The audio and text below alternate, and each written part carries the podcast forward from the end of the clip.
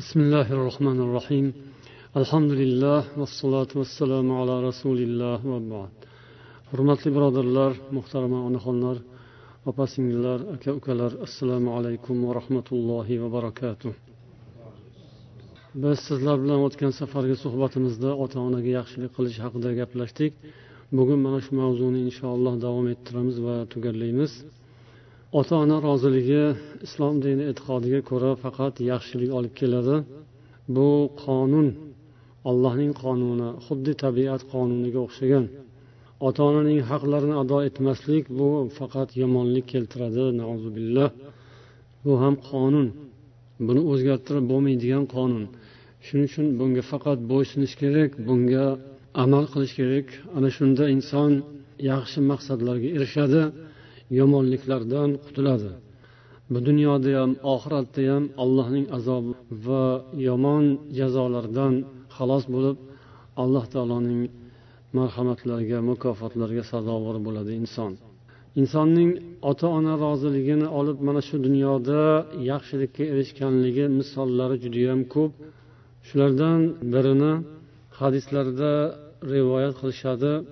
Imom muslim rivoyatlari bilan kelgan hadis عن عمر بن الخطاب رضي الله عنه قال سمعت رسول الله صلى الله عليه وسلم يقول إن خير التابعين رجل يقال له أويس وله والدة وكان به بياض فمروه فليستغفر لكم umar roziyallohu anhu aytadilar men payg'ambarimiz sollallohu alayhi vasallamdan eshitganman u kishi aytdilar tobiinlarning eng yaxshisi uvays degan inson.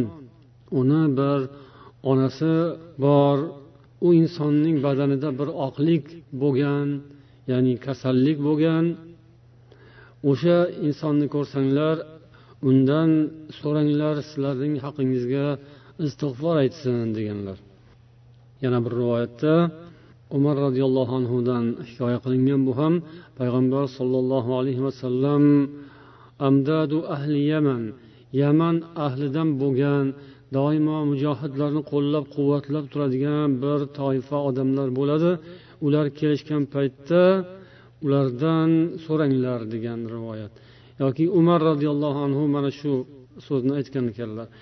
Ya'ni umar roziyallohu anhudan bo'lgan rivoyatda yaman ahlidan amdadu yaman g'uzotlarni doimo qo'llab quvvatlaydigan ularni oziqa va boshqa narsalar bilan ta'minlab turadigan jamoa kelishgan paytda ulardan umar roziyallohu anhu afikum uvays bin amir deb so'radilar. Ichinglarda uvays bin amir bormi? deb. O'sha yamandan jamoatlar kelsa mehmonlar kelsa umar roziyallohu anhu doimo so'rab turar ekanlar. Ya'ni rasululloh sollallohu alayhi vasallamning vasiyatlari yodlarida o'sha uvays kelib qolsa uning duosini olayin deb so'rardilar. Keyin bir kuni bir odam ha deb javob berdi. Ya'ni shu kun keldi. Uvays ham kunlardan bir kuni madinaga keldi. Shunda so'radilar uvays bin omir senmisan? Ha deb javob berdi. Keyin u kishi muroddan keyin qarandanmisan deb yana ta'kidlab aniqlab so'radilar. U ha deb javob berdi. Sani badaningda bir baros ya'ni oqlik kasalligi bo'lgan o'shandan keyin tuzalib ketgansan bir tangadek joy qolgan shunaqami? deb so'radilar. Ha deb javob berdi. Seni bir onang ham bo'lgan a ha deb javob berdi. Man rasululloh sollallohu alayhi vasallamdan eshitganman sizlarni oldingizga uvays keladi. O'sha yamandan u yamanning qaran qabilasidan murod urug'idan uni tanasida shunaqa shunaqa bo'lgan keyin onasi bo'lgan u onasiga yaxshilik qiluvchi judayam mehribon inson bo'lgan va onasining duosi bilan keyin shu kasalligidan qutulgan tuzalib ketgan faqatgina bir tangadek joy qolgan ya'ni shundan bir yodgorlik esdalik bo'lib o'tgan kunlaridan. Agar u ollohga qasam ichsa albatta alloh uning qasamini oqlaydigan odam. Agar ichingizdan kimdir shuning duosini olishga muvaffaq bo'lsa qilsin. Imkoni tug'ilgan bo'lsa undan istig'for so'rasin deganlar. Shuning uchun manga istig'for aytgin mani haqimga duo qilgin deb umar roziyallohu anhu aytdilar. Keyin u kishi umarning haqlariga duo qildi. Undan keyin safarga otlandi qayoqqa ketyapsan? Qaysi tomonga borasan? deb so'raganlarida ko'faga boraman dedi u kishi. Umar dedilarki bo'lmasam ko'faning hokimiga bir xat yozib beraymi? Sen haqingda. Ya'ni borganingda yaxshi muomala qilib sanga yordam bersin uchun. Bu gapni siz bilan bizga birov aytsa nima deymiz? Albatta rahmat yaxshi bo'lardi. Degan javob bo'ladida lekin u odam aytdilarki ya'ni oddiy odamlarni faqiru fuqarolarni orasida bo'lganim menga yaxshiroq dedi u kishi. Shu bilan keyin safarga ketdi. Kelgusi yil bo'lganda iroqdan bir guruh hojilar kelishdi. Ya'ni haj qilib ziyoratga kelishdi xalifani ham ziyoratiga kirishdi. O'sha iroqlik obro'li insonlar ham bor edi. Ularning ichidan bir odam hazrati umarga ro'baro bo'lganda so'radilar min ashrafihim. Uvaysni taniysanmi? Uvays qanday holatda? Ha bilaman. Uy bir harob ahvolda narsalar ham bir bor yo'q shunaqa holatda edi. Man ko'rganimda dedi. Keyin umar roziyallohu anhu o'sha hadisni aytib berdilar. يأتي عليكم أويس بن عامر مع أمداد أهل اليمن sizlarga keladi uvays bin omir deganlar istig'for so'ragin o'shandan deganlar degan so'zni gapirib berdilar keyin haligi odam qaytib bordi ya'ni safari tugab iroqqa qaytib borgandan keyin uvaysga uchradi boriboq dediki mani haqimga duo qilgin dedi keyin uvays dedilarki anta ahdasu ahdan bi safarin solih san o'zing mana yaxshi safardan muborak safardan deymizu biz. Muborak safardan kelgansan yangi kelgansan san duo qilgin meni haqimga dedi. Keyin haligi odam san duo qilgin mani haqimga dedi. Keyin u kishi yana qaytardi uvayski san yaxshi safardan kelgansan san mani haqimga duo qilgin deb turib keyin umarga yo'liqdingmi? deb so'radi. Ha dedi. Ana undan keyin duo qildi u kishi. Ya'ni sir ochilibdi endi gapni boshqa ko'p cho'zishga hojat yo'qligini tushungandan keyin uning haqiga u kishi duo qildi. Shundan keyin buning xabari tarqab ketdi iroqda kufada. Odamlar kela boshlashdi uvasni oldiga duo olish uchun. Uning duosi qabul bo'ladigan odamga aylangan edi. Shu onasining xizmatining sharofati bilan. Onasini deb rasululloh sollallohu alayhi vasallam huzurlariga borolmay rasululloh vafot etib ketganlar. Onasi keksa inson bo'lgan o'shaning xizmatini tashlab ketolmay onasidan ko'zi qiymay rasululloh sollallohu alayhi vasallamdek zotning huzurlariga borolmasdan qolgan. Lekin bu qilgan xizmatlarining evazini alloh mana shu dunyoda ato qilgan. ya'ni payg'ambar sollallohu alayhi vasallamni ko'rmagan bo'lsa ham u ham payg'ambarimizni ko'rmagan bo'lsa ham lekin u haqda mana shunday bir ajoyib so'zni aytdilar va u inson shunday sharafga mana shu dunyoning o'zida muyassar bo'ldi oxiratdagisi inshaalloh allohning huzurida bo'ladi bu yerda deydilar imom navaviy وفي قصة أويس هذه معجزات ظاهرة لرسول الله صلى الله عليه وسلم Payg'ambar sollallohu alayhi vasallamga ochiq oydin aniq mo'jizalar bor mana shu hadisda. Yana bir rivoyatda aytilgan uni yamanda shuncha vaqt qolib ketishi faqat onasi tufayli dedilar. Rasululloh hadislarida onasi uni ushlab turgan onasini ko'zi qiymay yana tashlab ketolmagan bu yerda demak yaxshilik so'rab yaxshi odamlardan duo olishning mashru ekanligi istig'for aytish musulmon odamlar bir birining haqqa duo qilishlari va inson o'sha yaxshi odamlarni ko'rganda duo so'rashi va hatto afzal odam o'zidan mafzul ya'ni quyiroqda bo'lgan odamdan ham duo so'rashi mashru ekanligi yoki sunnatda borligi islomning shunday bir bag'ri kengligi yoki kamtarlik mana shu hadisdan anglashiladi. Ya'ni umar roziyallohu anhuning darajalari uvaysning darajasidan albatta yuqori. Olloh huzurida ham rasululloh huzurlarida ham va mo'minlar huzurida ham islom aqidasi ham shunday. Lekin shunday bo'lishiga qaramasdan umardek zot o'sha insondan duo qilishni so'radilar. Bu yerda yana eng muhim nuqta mana shu fazlu birril validayn ota onaga yaxshilik qilish ularni xizmatlarini bosh ustiga olish shunday o'zi uchun baxt deb bilish. Haqiqatdan mana shu insonga ota onani rozi qilish ularning duolarini olish baxt keltirishning yaqqol bir misoli. Yana bundan tashqari bu yerda uzlatning fazli va inson o'zining holatini yashirishning afzalligi chiqadi. Ya'ni o'sha ollohning marhamatiga sazovor bo'lgan insonlar bu dunyodagi qiyinchilik va mashaqqatlarni odamlarga doston qilib insonlarga bu narsani oldiga qo'yib yani o'zini ahvolini ko'rsatib shikoyatlar qilib holidan o'zini turmushidan yashash sharoitlaridan shikoyatlar qilishning afzal emasligi balkim uning aksi afzalligi chiqadi.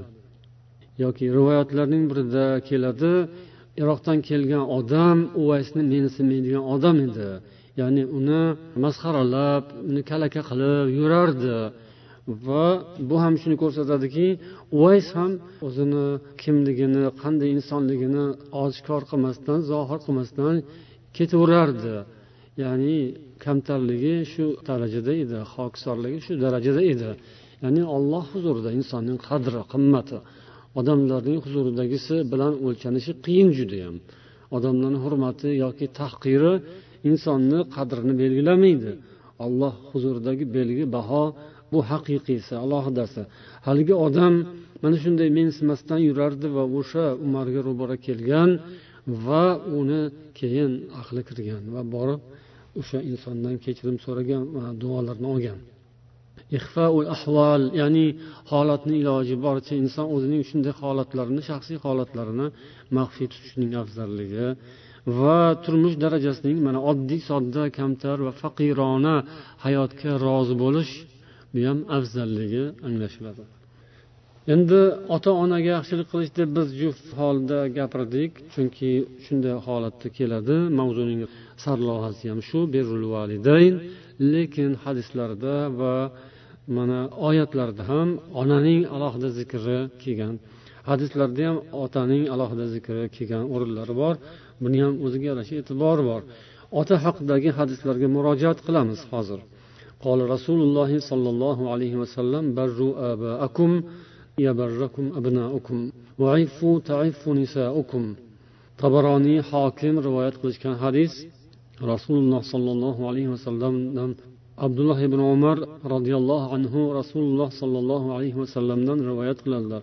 U zot aytdilarki otalaringizni hurmat qilingiz izzat qilingiz o'g'illaringiz sizlarni izzat qiladi. O'zingiz pokiza bo'lingiz ayollaringiz pokiza bo'ladi dedilar.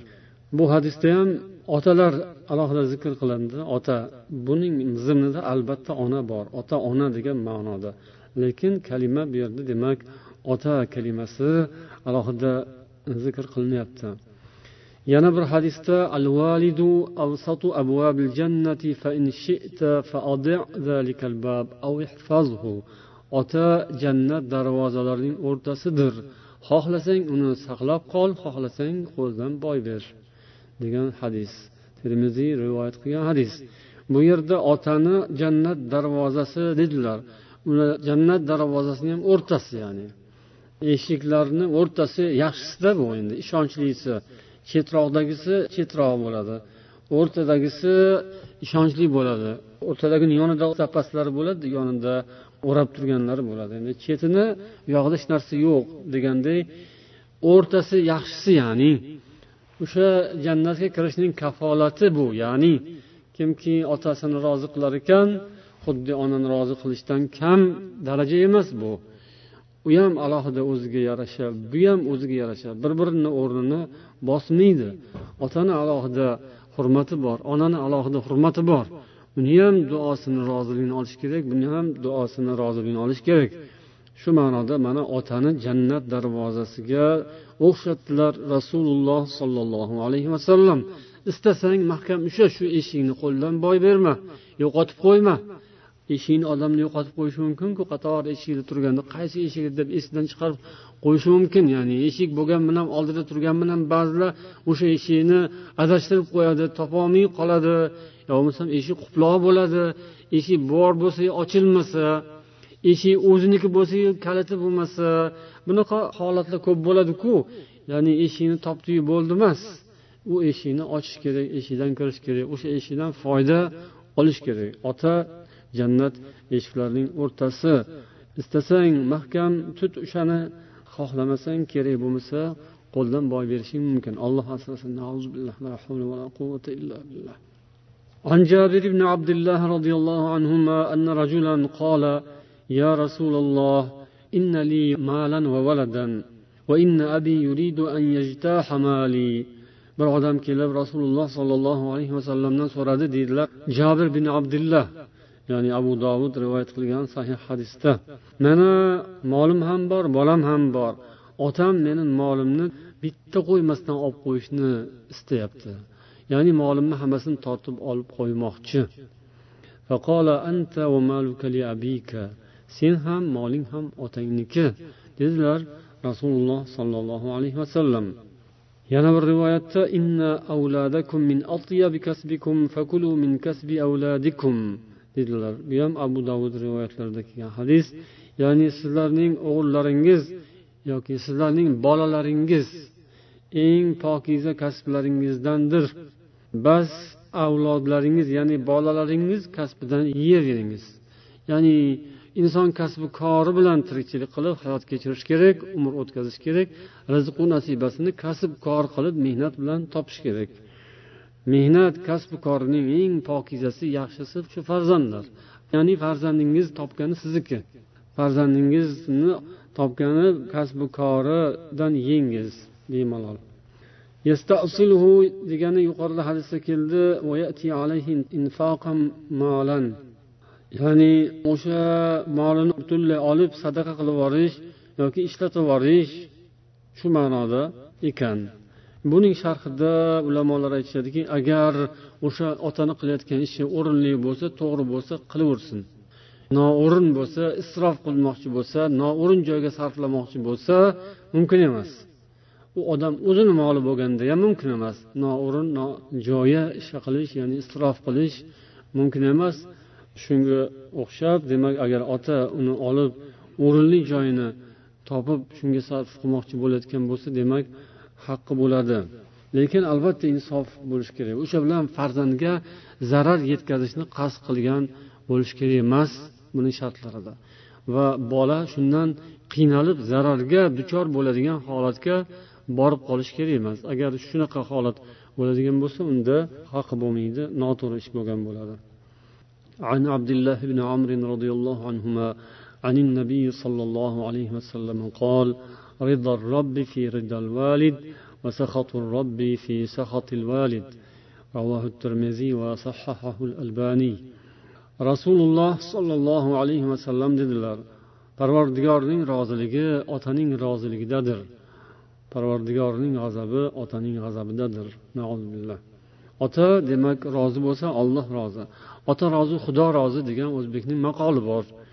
u agar ota g'azablansa va o'sha g'azabdan ketmasa tushmasa kechirmasa bolani astag'firulloh alloh asrasin judayam yomon bo'ladi.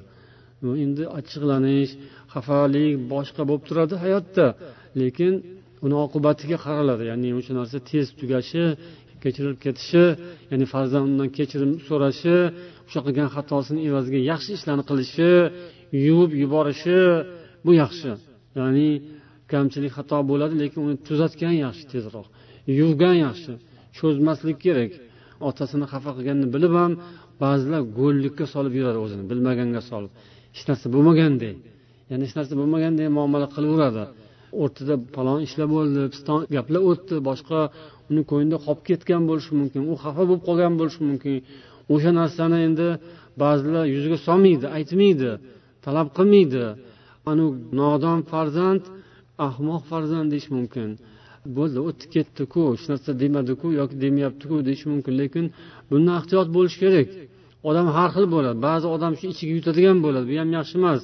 Avval suhbatda ham aytdik ota ona ichiga yutib bolasidan xafa bo'lib yurish yaxshi emas. Bolasiga nisbatan shu yomonlik qilayotgan bo'ladi. Ya'ni bolaga yomonlik keladi shundan. Billah. Ota ona ichida saqlab xafa bo'lib yursa keyin uni kimgadir gapirsa undan ham battar yomon. Xudo asrasin shuning uchun ota ona ham o'zi ham bolasiga yaxshilik qilmoqchi bo'lsa xafa bo'lganini aytish kerak. Sandan xafa bo'ldim san kechirim so'rab olgin yaxshisi mandan. Buni yuvib tashlagin mana shu qilgan yomon ishingni. Bolam deb ochiq aytgan yaxshi yani man seni yaxshi ko'raman sanga yomonlik kelishini xohlamayman lekin san o'zingga o'zing yomonlik qilib qo'yasan mana shunaqa qilsang shuni qilmagin deb ochiq aytgan nasihat qilgan yaxshi. Va bola ham agar aqlli bola bo'lsa uni qabul qilgan yaxshi. Ho'p otajon kechirasiz man bilmabman shuni deb kechirim so'ragan yaxshi darhol. Kechirimni so'raganda ota onadan so'rash kerak ya'ni ota onadan so'ralgan kechirim judayam yaxshi o'rinli bo'ladi. Hech buni ortiqcha joyi yo'q. Bundan og'rinish kerak emas buni og'ir olish kerak emas. Lekin ba'zi ahmoq bolalar bo'ladi. Ota onasidan kechirim so'rashni og'ir biladi o'ziga. Astag'firulloh subhanalloh. Bu judayam bir ahmoqlik judayam aqli pastlik bu aqlsizlik bu. Xudo asrasin ota onani oldida kibr bo'lib kekkayib yoki mag'rurlanib yoki o'ziga o'sha bino qo'yib yo bo'lmasam o'sha o'zini katta olib o'zini o'sha past ololmasdan shu mutakabbirligini kecholmasdan ota onadan kechirim so'ralmagan bola yaxshi bola bo'lmaydi. Hayotda ko'p qoqiladi u. Alloh asrasin. Ota ona munosabatni yaxshi ushlash kerak va kechirim so'rashdan charchamas kerak. Ko'p ko'p kechirim so'rab turish kerak. Allohga ko'p istig'for aytish kerak. Ota onadan tez tez kechirim so'rab uzr so'rab turish kerak. Roziliklarini olib turish kerak. Bu yaxshilik bo'ladi. Otaning roziligi allohning roziligi. Otani g'azabi allohning g'azabi. Billah. Olloh asrasin. O'sha yuvadigan shu yomonlik yoki o'sha xafalikni qayg'uni yuvadigan ishlarni ko'proq ko'proq qilish kerak va tilda ham bo'lishi kerak bu. Faqatgina qo'lda pulda molda emas. Uni ham o'rni bor. Lekin asosiysi til bu yerda. Insonni inson qiladigan narsa til bilan dil. U qo'l pul keyin bo'ladi u. U ham kelishi kerak lekin til dil qalb toza mehribon bo'lib ota onaga til shirin bo'lib bug'doy so'zing bo'lsin bug'doy noning bo'lmasin deydiyu. Bug'doy noning bo'lmasa ham bug'doy so'zing bo'lsin. Bug'doy non juda qadrli. Til so'z esa undan ham endi mana bu hadisda yana bir masala zikr qilingan ya'ni ota ona roziligi bilan o'zining ayoli o'rtasidagi munosabat عن ابن عمر رضي الله عنهما قال كانت تحتي امرأة أحبها abdulloh ibn umar aytadilar menda bir ayol bor edi ya'ni bir ayol nikohimda edi uni yaxshi ko'rardim otam uni yomon ko'rardilar Otam taloq qilishni buyurdilar menga. Men qilmadim buni. payg'ambar alayhissalomga buni aytdim borib. Mana shunaqa holat. Otam mandan shuni talab qilyaptilar man buni qilgim kelmayapti. Faqola ya abdulloh ibn umar talliq imraataka. Payg'ambar aytdilar ey abdulloh ibn umar ayolingni taloq qil.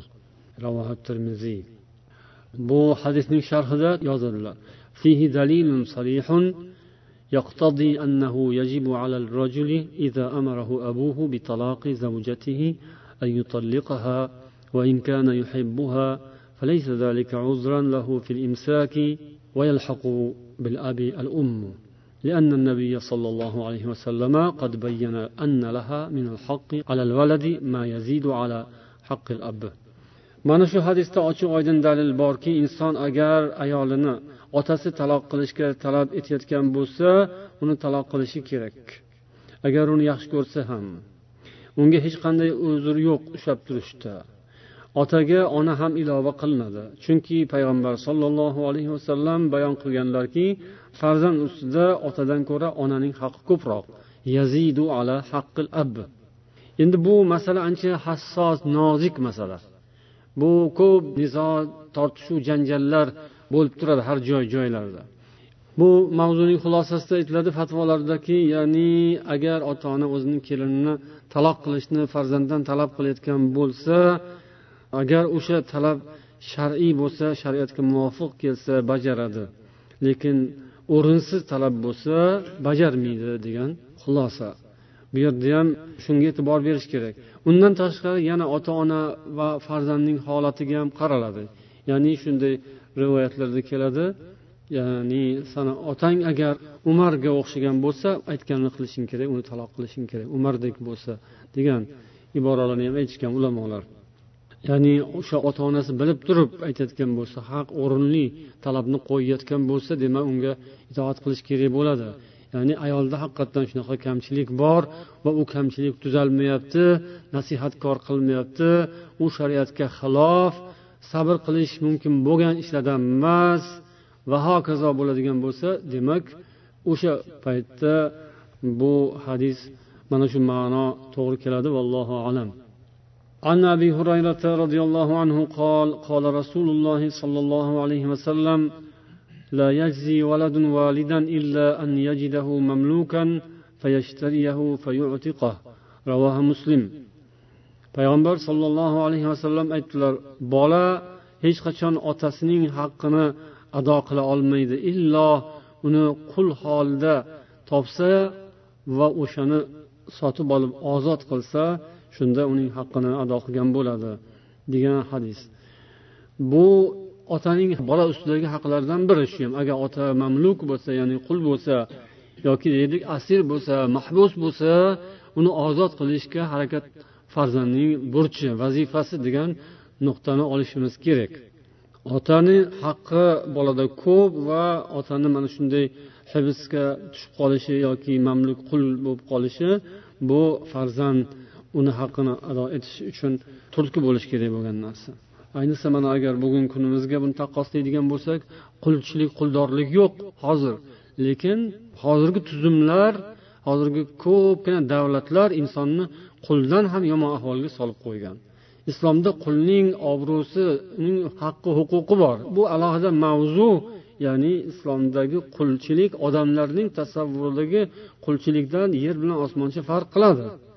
Odamlarning tasavvurida butunlay boshqa narsa lekin odamlarning tasarrufidagi bugungi kundagi qo'sh tirnoq ichidagi qulchilik hammasidan ham yomon.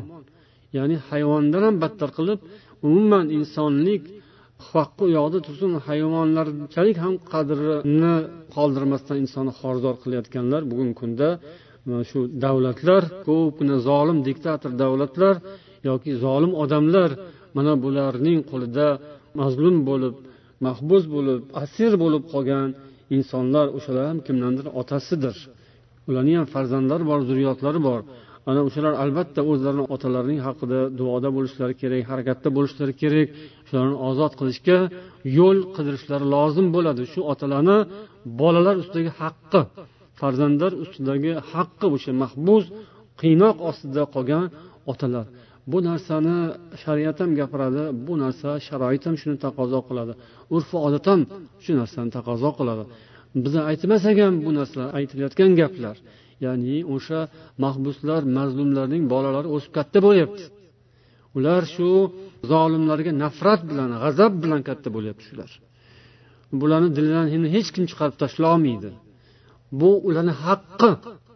Lekin o'sha haqni qanday undirish bu jiddiy masala bu muhim masala. Islomning o'zini yo'li bor.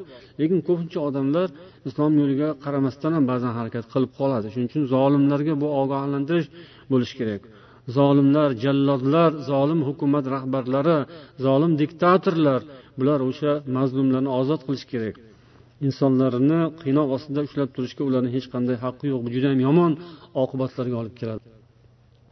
mana bu masalada endi abdulloh ibn abbosdan bo'lgan rivoyatda ota onaga bo'lgan munosabat masalasining yana bir qirrasi ochiladi qola ibn abbos roziyallohu anhu ما من مسلم له والدان مسلمان يصبح إليهما محتسبا إلا فتح الله له بابين qaysi bir inson musulmon insonni agar ikki ota onasi ya'ni hayot bo'lishar ekan mavjud bo'lishar ekan agar shular huzurlarida ollohdan savob ajr umid etadigan bo'lsa farzand uning qarshisida jannatdan ikki darvoza ochiladi. Jannatga ikkita eshik darvoza ochiladi. Agar ulardan birlari hayot bo'lsalar demak bitta darvoza turadi ochiq.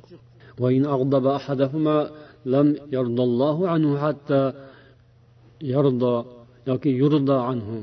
Agar ularning birlarini g'azablantiradigan bo'lsa bola alloh taolo to ular rozi bo'lishmaguncha rozi bo'lmaydi. Qiyla va in zalama agar zulm qilsalar hamma deb so'rashdi.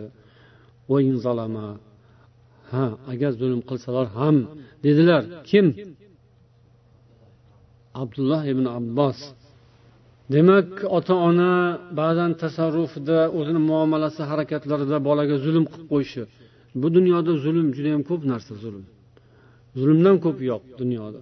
Odamlarni o'rtasida ko'p zulm bo'ladi. Podsholarku erta kunda zulm qiladi. Lekin oddiy odamni ham zulm qiladi. Jumladan bola ota onasiga billah ota ona bolasiga billah er ayoliga ayol eriga billah birodarlar o'zaro bir biriga qo'shnilar mahalladoshlar billah zulm o'tib turadi u yoqdan bu yoqqa yurib turadi oldi berdiga o'xshab bu ham. Olloh asrasin. Lekin hammasini o'zini o'rni bahosi bor. Mana agar ota ona bolaga zulm qilsa ham ularni rozi qilishga harakat qilishi lozim ekan bolaga. Ota ona manga zulm qildi deb ko'p chekkayishga o'rin yo'q. Zulm qilgan bo'lsa bu boshqaning zulmiga o'xshamaydi baribir ota onaning zulmi. U foydaga qoladigan zulm bo'ladi.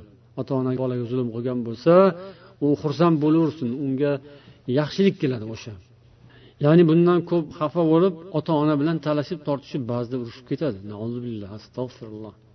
Tushunmagan ba'zi bolalar katta yoshdagi ota onasi bilan haq talashib ketadi. Yomon narsa. Ya'ni mana buni haqqi bu buni haqqi anu manu degan narsa. Haqni tushunchasi islomda bor. Ya'ni hamma odamni o'zini hurmati haqqi bor. Ota onaning hurmatini esdan chiqarish kerak emas hech qachon. O'sha hurmat doirasida bo'ladi. Mabodo ba'zan ota ona tomonidan bolaga nohaqlik o'tgan bo'lsa ham hech xafa bo'lish kerak emas. Chiroyli yo'l bilan isloh qilishga harakat qilish kerak. Achchiq qilmasdan baqirmasdan qattiq gapirmasdan qo'pol gapirmasdan o'sha nohaqlik bo'lgan bo'lsa chiroyli isloh qilish kerak. Ba'zan isloh bo'ladi ba'zan isloh bo'lmaydi. Isloh bo'lmagan joyda nima qilish kerak? Sabr qiladi duo qiladi. Yana chiroyli harakatini davom ettiraveradi. Bu sinov bo'ladi. Insonni bu ham sinovi endi ota ona hayotlik paytida ularni albatta g'animat bilish kerak duolarini olish kerak roziliklarini olish kerak xizmatlarini qilish kerak. Muhtoj bo'lsalar albatta o'sha muhtojliklarini qondirish kerak ehtiyojlarini qondirish kerak. Vafot etgan bo'lsalarchi mana bu hadisda shu haqda aytiladi. عن أبي سعيد الساعدي رضي الله عنه قال فيما نحن عند رسول الله صلى الله عليه وسلم إذ جاءه رجل من بني سلمة payg'ambar sollallohu alayhi vasallam oldilariga banu salamadan bir odam keldi قال يا رسول الله هل بقي من بر أبوي شيء أبرهما به بعد موتهما ota onam vafot bo'lganlaridan keyin ham mening ustimda ularga qilishim kerak bo'lgan biron bir vazifa yaxshilikdan biror narsa qolganmi deb so'radi naam dedilar rasululloh sollallohu alayhi vasallam assolatu alayhima والاستغفار لهما وإنفاذ عهدهما من بعدهما وصلة الرحم التي لا توصل إلا بهما وإكرام صديقهما ular haqiga duo qilish assalotu alayhima. Ular haqiga istig'for so'rab turish gunohlarini kechirishni allohdan so'rab turish va ularni vasiyatlariga amal qilish o'lganlaridan keyin ularni tayinlab ketgan vasiyatlarini bajo qilish va ular tufayli ulanadigan qarindoshlik iplarini ulash qarindoshlik rishtalarini ulab ushlab turish ota ona orqali o'tadigan rishtalar borku. Bu nima degani ha. Ota onaning qarindoshlari ota ona orqali bog'lanadigan qarindoshlar bilan aloqada bo'lish doimiy mustahkam ushlab turish va ikromu sadiqihima ularni do'stlarini izzat ikrom qilish ota onaning do'stlarini.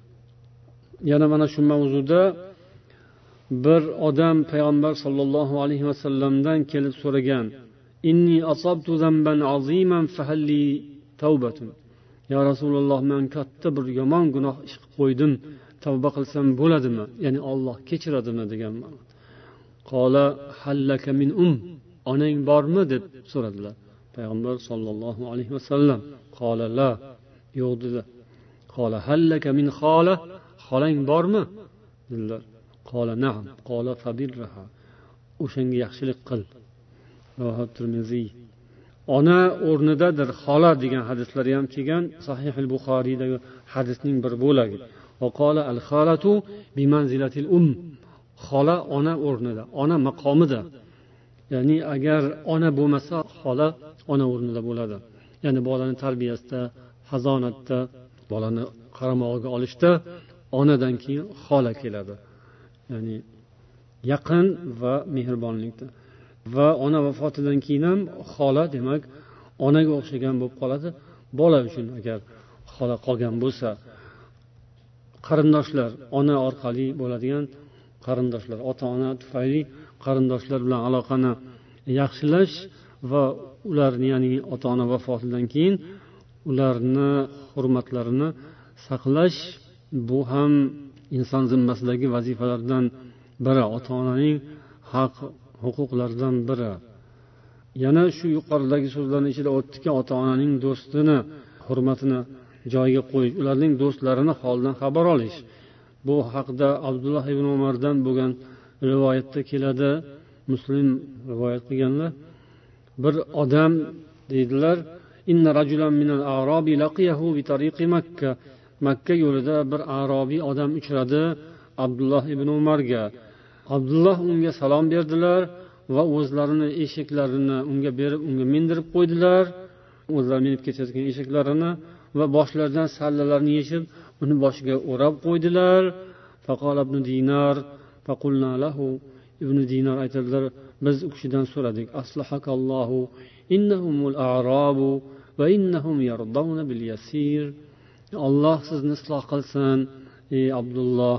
Bular arobiylar ya'ni sahroda yashaydigan shahardan uzoqda yashaydigan kishilar badaviylar deyishadi. Ular endi ozgina narsaga ham rozi bo'ladigan odamlarku bular dedik. Ya'ni shuncha narsa qilishingizga hojat bormi eshakni ham mindirib sallani ham kiygizib shunaqa qilishga hojat yo'qdiku deganda. Qola abdulloh inna aba hada kana wuddan li umar ibn al-xattob buning otasi umar ibn hattobning do'sti edi dedilar.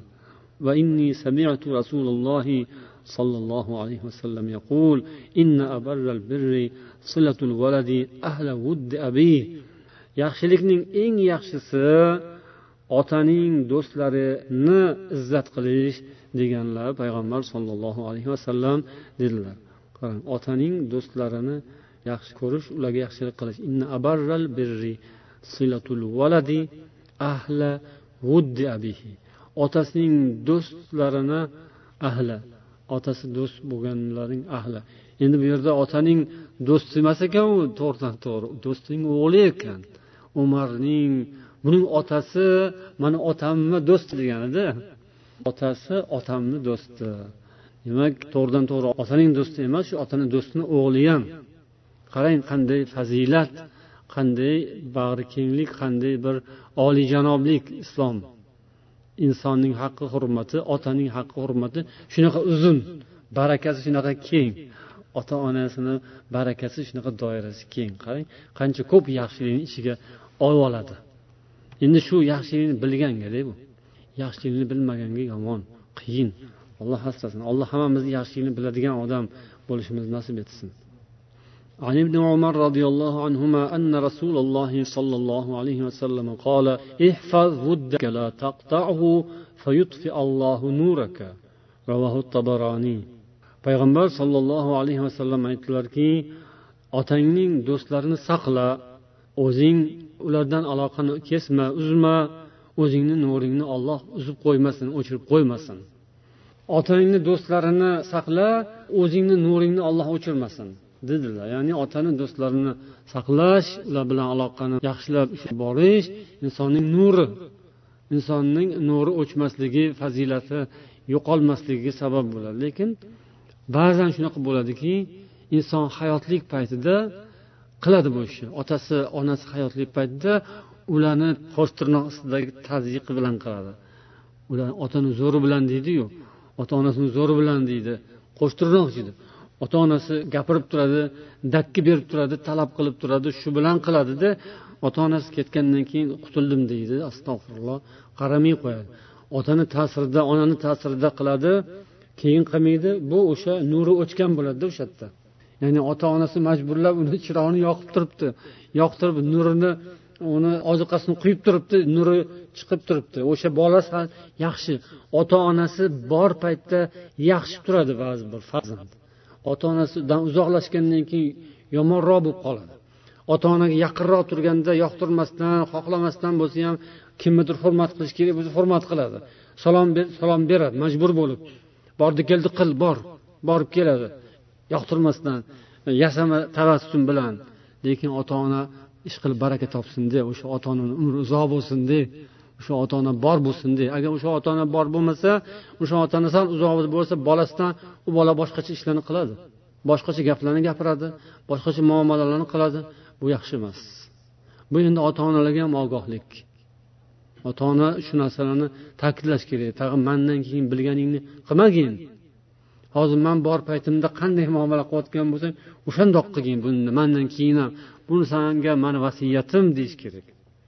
O'shanda manga san yaxshilik qilgan bo'lasan go'rimda.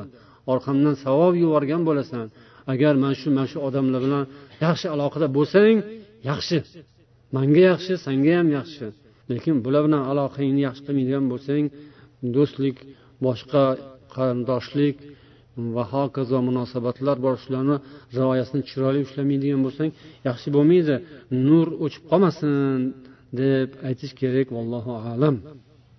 Rasululloh sollallohu alayhi vasallam yana hadislarida aytdilar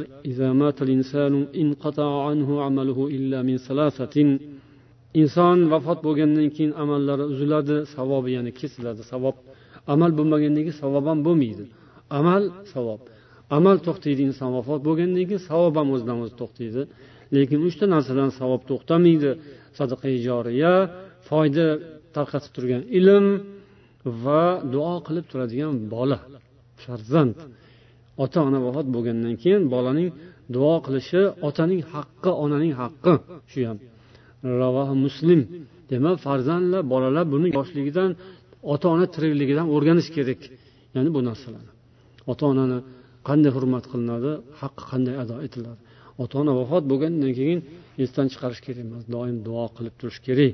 Bu ota ona uchun judayam ulug' ne'mat bo'ladi. Mana bu bu yerda aytilgan mana bu hadisda ibn moja rivoyat qilgan hadis abu hurayra roziyallohu anhu aytadilar qola rasululloh sollallohu alayhi vasallam إن الرجل لترفع درجته في الجنة فيقول أن هذا bir odam jannatda darajasi ko'tariladi haligi odam hayron bo'ladi qayerdan bu keldi yangi daraja qo'shildi qayerdan deb so'raydi Seni bolangni sening uchun aytgan istig'fori bilan bo'ldi bu. Subhanalloh. Qarang qanday ulug' fazilat. Qanday yaxshilik. Ota uchun ham bola uchun ham. Otasiga onasiga shunday yaxshilik yetkazgan bolaga inshaalloh unga ham yetkazadi olloh otalaringizni hurmat qiling bolalaringiz sizni ham hurmat qiladi. Shuning uchun o'tganlarni haqqini ado eting. Siz ham o'tganingizda sizni ham haqqingizni kamaytirmaydi. Inshaalloh sizdan keyin qoladiganlar. Shuning uchun o'tganlarni haqqiga doim chiroyli tez tez duo qilish kerak. Nomlarini tilga olib zikr qilib yodlab o'sha qarindoshlarni ota ona o'tib ketgan bo'lsa ularni nomlarini zikr qilib qarindoshlar o'tishgan bo'lsa ularni birodarlar o'tgan bo'lsa ularni nomini zikr qilib til bilan ham dil bilan ham duo qilish kerak. Ularni darajasi inshaalloh ko'tariladi jannatda. Va agar azobda bo'lsa azob azobi yengillashadi. balkim ozod bo'lishi mumkin olloh biladi bu yoqdagi bo'layotgan harakat insonning duosi ana shunday ta'siri bor عن عمرو بن عبسة رضي الله عنه قال أتيت رسول الله صلى الله عليه وسلم في أول ما بعث amr ibn abbas aytadilar rasululloh sollallohu alayhi vasallam makkada yangi payg'ambar bo'lgan paytlarida u kishini oldilariga keldim deydilar u kishi o'shanda bekinib yashar edilar Kimsiz siz deb so'radim. Payg'ambarman dedilar. Nima degani payg'ambar? Ollohning elchisiman dedilar. Nimani olib keldingiz elchi bo'lib? Olloh siz orqali nima yubordi elchi bo'lsangiz? Yakka olloh o'zi ibodat qilinishga loyiq unga ibodat qilinish va butlar sindirilishini buyurib yubordi. Va arham qarindoshlik urug'lari mustahkamlanishga buyurildi. Yaxshilik va sila bilan ya'ni islom avvalida tavhidga chaqirilib shirkdan qaytarilgan eng boshlab hukmlar endi endi nozil bo'layotgan paytku bu? Hamma hukmlar birdan nozil bo'lmagan islomda. Namoz keyin zakot haj ro'za bular ancha keyin jihod ancha keyin farz bo'ldiku. Lekin shularning boshidagi so'z bu qarang. Eng boshlab islom mana shu bilan keldi.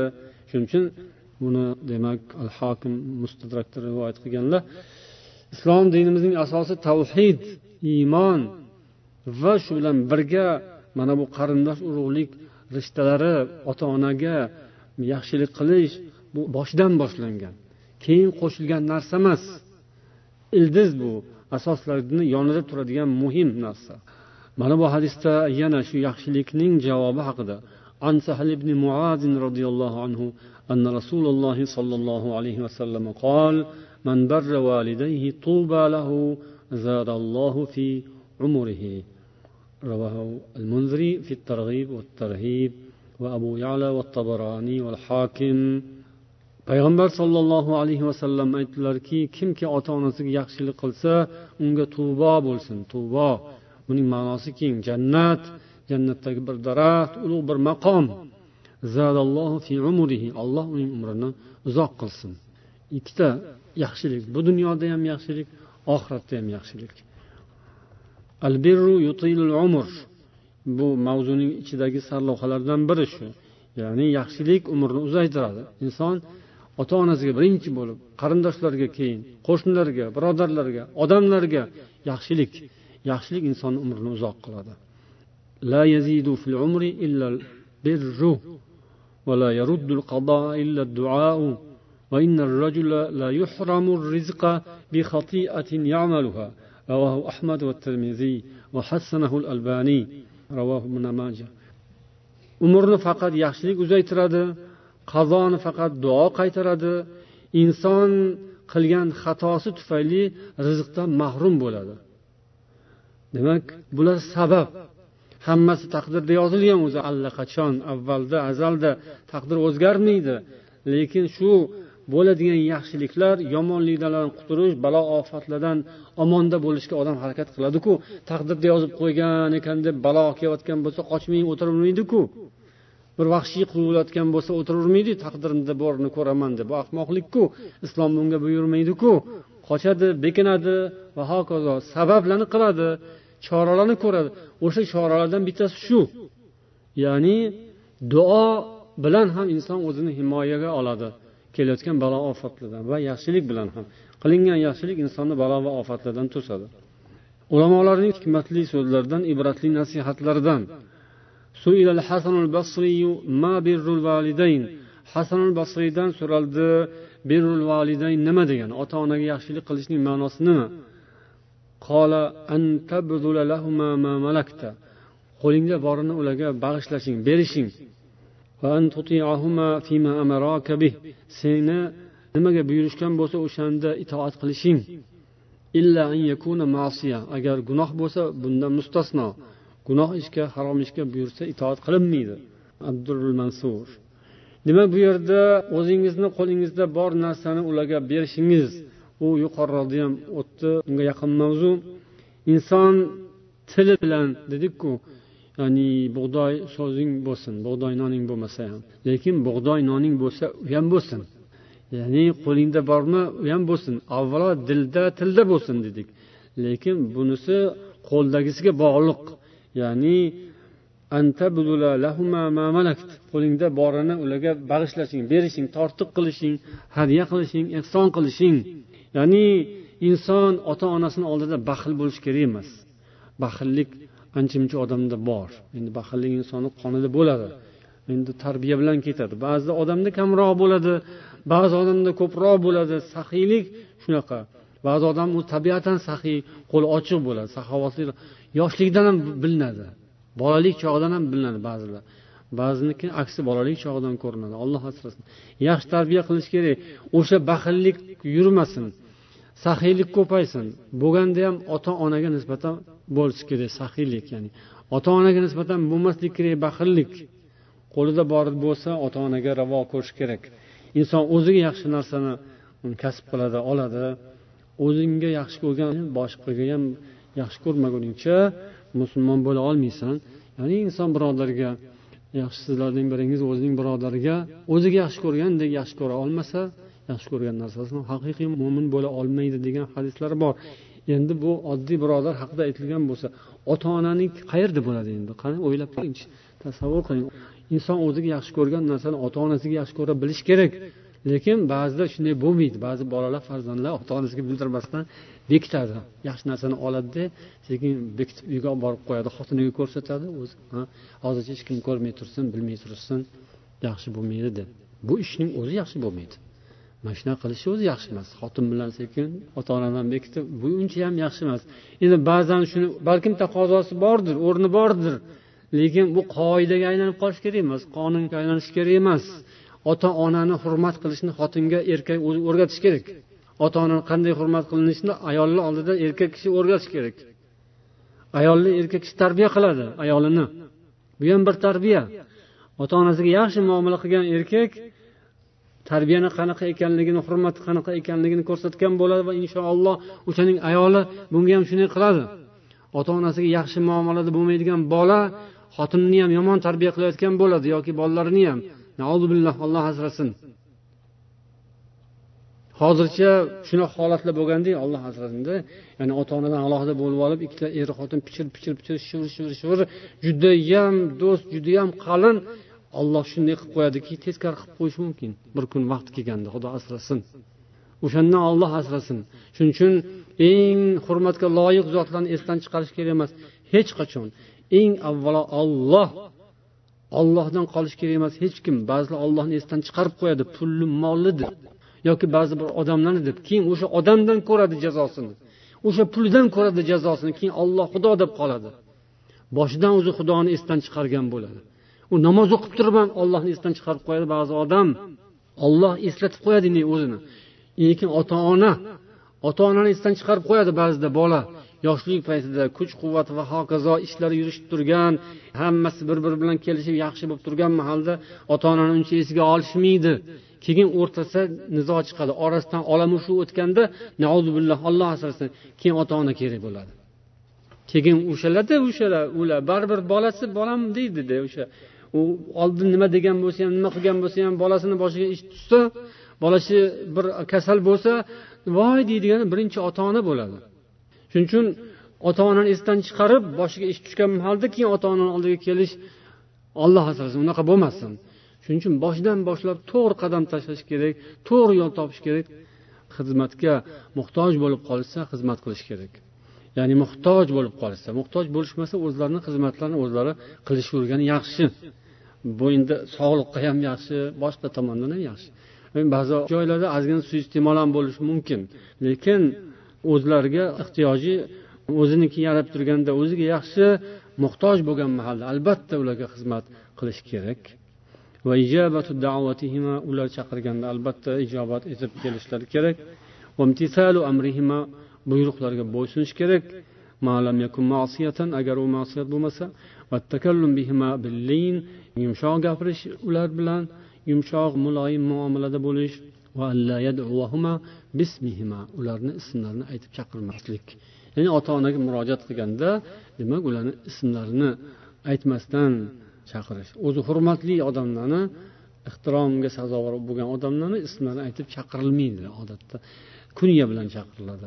Yoki biron bir shu ishora qiladigan ism bo'ladi. Payg'ambar sollallohu alayhi vasallamni ya nabiyalloh ya rasululloh deb murojaat qilishgan o'sha atrofdagi tarbiyali sahobalar.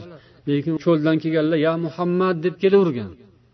Sahrodan tog'dan toshdan kelayotganlar endi ular o'ziga yarashada uzoqligini alomati ko'rinib turgan bo'lgan.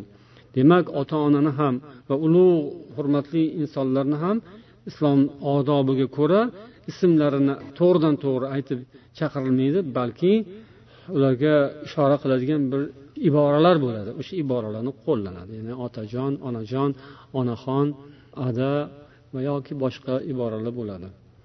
Va so'zimizning oxirida har safargi mana mualliflarning odatlariga ko'ra mavzuning xulosalari beriladi. Min favaid birrul validayn ota onaga yaxshilik qilishning foydalari yoki aytishimiz mumkin bu mavzuning xulosasi. Birinchisi min kamalul imoni va husnul islom. Ota ona bilan yaxshi muomalada bo'lish yaxshilik qilish iymonning kamoloti va islomning go'zalligi bu. Ya'ni insonning iymoni komilligi mana shu bilan bo'ladi. Hamma ishlari yaxshi lekin shu ishi yaxshi bo'lmasa u odamni iymoni komil emas. Uning islomi chiroyli emas. Bemalol aytish mumkin. Ota onasi bilan yaxshi munosabatda bo'lmagan odam rosa alloma bo'lsa ham rosayam taqvodor bo'lsa ham rosayam ibodat qiluvchi bo'lsa ham ota onasi bilan yaxshi emasmi? Uni iymoni butunmas iymoni kam islomi chiroyli emas. Chiroylini ziddi nima endi? Ikkinchisi min ibadati va ajalli toat eng afzal ibodat eng ulug' buyuk itoat toatdan biri shu. Allohga bo'lgan toat itoatning eng buyuk ko'rinishlaridan biri shu. Uchinchisi tariqun muvassilun ila jannati. Jannatga olib boradigan yo'l. To'rtinchisi aziyadatu fil ajal va nama fil mali va nasl. Muddatning ziyodaligi muddat bu dunyoda yashash muddatini ziyodaligi. O'sish namo ko'karish unib o'sish ko'karish molda ham naslda ham shunga sabab bo'ladi. Beshinchisi fil sirati nas. Oxiratda uning zikri baland bo'ladi.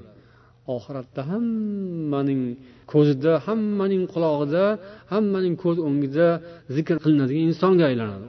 Mashaalloh qanday ajoyib narsa. Va husni siyrati finnas bu dunyoda esa odamlarni orasida yaxshi siyrat yaxshilik bilan nom qozonadi shu inson. Ota onasiga yaxshilik qiladi bu odam. Ota onasini hurmatini joyiga qo'yadigan bolada bu. Juda bir ajoyib yigitda bu. Yoki judayam bir mehribon qizda bu ota onasiga va hokazo shunday chiroyli so'z maqtov olqishlarga ega bo'ladi inshaalloh. Oltinchisi min man barra abaahu barrahu abnauhu. Kimki ota onasini hurmat qilsa albatta uning bolalari ham hurmat qilishadi. Val jazau min jinsil amal. Jazo mukofot amalning jinsidan bo'ladi. Ya'ni nima amal qilgan bo'lsa o'shandan mukofot qilib beriladi. Ya'ni nima mahsulot chiqarayotgan bo'lsa o'sha mahsulotidan ham unga mukofot ham beriladi. Pul ham beriladiyu o'sha mahsulotdan ham berishadi. Birrul validayni yufarrijul karb yoki yufarrijul kurab. Ota onaga yaxshilik qilish mashaqqatlar va musibatlarni ketkazadi. Subhanalloh bunga ham e'tibor berib ko'raylik. Ya'ni bir qiyinchilikka duch kelganda duolar qilamiz ehsonlar qilamiz o'sha paytda eslab qo'yaylik. Ota onaga ham alohida shundan bir nasiba ajratiy o'shalarga ham alohida bir murojaat qilay deyish kerak. Nimadir bir mashaqqatli ishingiz oldingizda turgan bo'lsa bir dovondan oshmoqchisiz bir imtihondan o'tmoqchisiz yoki bir nimadir qiyinroq ishga qarab ketyapsiz albatta ota onangiz bilan bir ulanib qo'ying bir telefon qiling bir gaplashib qo'ying yoki bir narsa jo'nating. Agar ilojini qilsangiz yo o'sha yerdagilarga ayting xabar olishsin.